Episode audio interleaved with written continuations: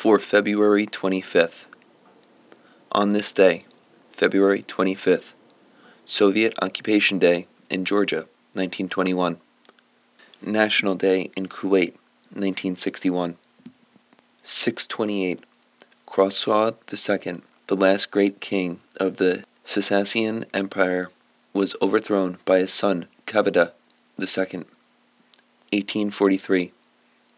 Captain Lord George Paulet of the British Royal Navy began a five month occupation of land in the Hawaiian Islands. 1933.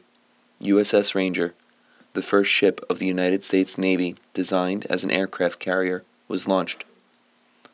1948. Fearful of civil war and Soviet intervention in recent unrest, Czechoslovakian President Edvard Beneš ceded control over the government to the Communist Party. 2009.